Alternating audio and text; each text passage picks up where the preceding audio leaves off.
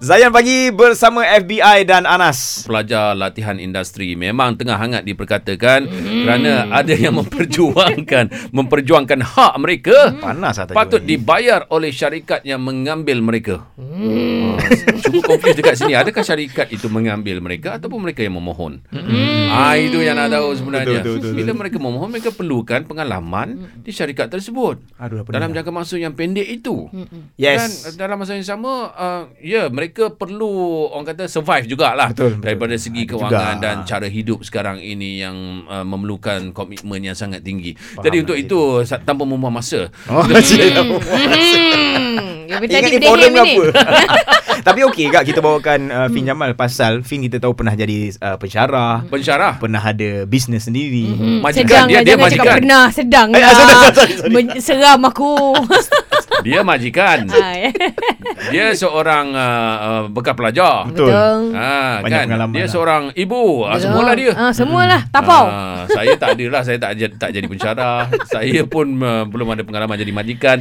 Jadi Fynn Jamal. Assalamualaikum. Waalaikumsalam warahmatullahi wabarakatuh. Sebagai mukadimahnya tentang isu ini, apa yang awak rasakan tentang suasana yang berlaku sekarang ni? Sebab topik ni pelajar intern semakin manja ni. Ya betul. Tajuk dia masa dapat tajuk ni juga habis aku. Macam mana? Tapi dia macam kulil hak walau kana murah, katakanlah yang hak walaupun ia pahit kan. So macam setuju atau tidak, student intern adalah buruh percuma. Rupanya tak setuju.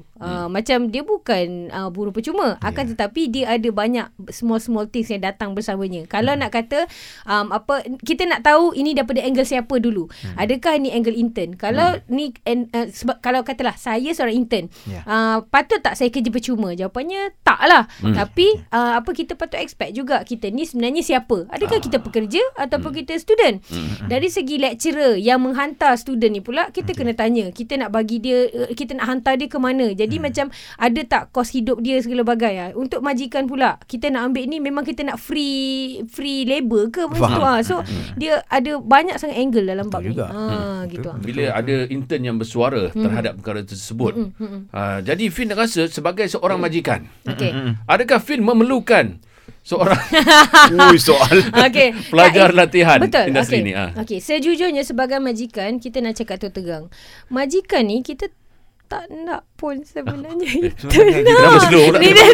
Takut orang marah. Ini anak-anak ini dengar cakap Kak Afin sebagai majikan. Ini bukan Kak Afin korang, ni majikan. Sebenarnya untuk bawa masuk intern ni, dia adalah kos kepada kita majikan. Dia akan tambah overhead. Sebab macam kita tak ada plan. Kita biasanya mana-mana company pun kita ada target. Dalam department ni ada berapa orang, dalam ni ada berapa. Kenapa kita ambil intern?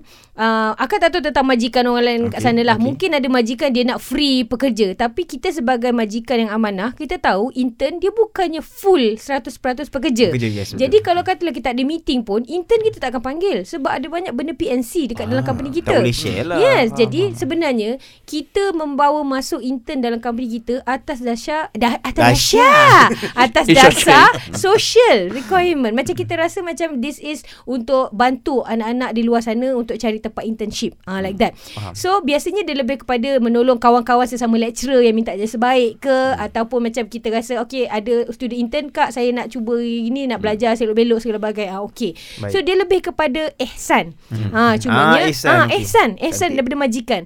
So bila nak cakap gaji kecil lah segala bagai, korang bukan pekerja pun. Korang tak patut pun dapat gaji sebenarnya. Tapi kita sebagai seorang majikan, ada ihsan, kita tahu dia ni pun nak gini-gini. Cumanya sebagai majikan, kita pun tahu komitmen untuk intern ni. Biasanya intern ni pelajar. Apa prioriti dia? Belajar. Belajar apa prioritinya? Maksudnya bukanlah nak kena bayar duit sewa segala bagai. Itu sebabnya nasihat akak kepada intern di luar sana, kalau nak cari tempat internship, cari tempat yang tak perlu korang sewa tempat tinggal ke apa benda. Macam cari tempat yang dekat dengan rumah ke. Macam dia ada skill dia lah. Jangan terus cari mana-mana yang dia nak. Intern ni memanglah orang kata cari company yang bagus segala bagai. Ya betul. Tapi kita pun kena faham kita student nombor satu. Kita nak belajar. Kita nak belajar. Faham.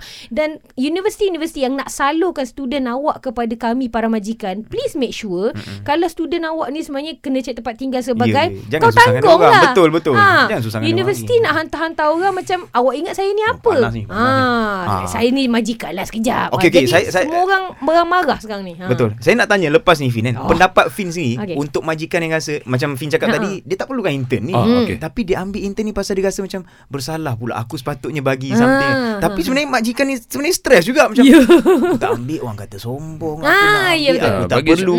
Bagi saya macam kenalah bayar sikit. Lepas-lepas kita sembang dengan Fynn lagi. Okey, anda di luar tadi. Baik. Anda di luar sana boleh setuju ataupun tidak setuju ataupun anda ada pendapat sendiri. Call kami sekarang 0395495555 ataupun WhatsApp voice note ke nombor ZainDG 0169175555. Pelajar intern semakin manja. Ya ke idok. Terus stream Zayan destinasi nasyid anda.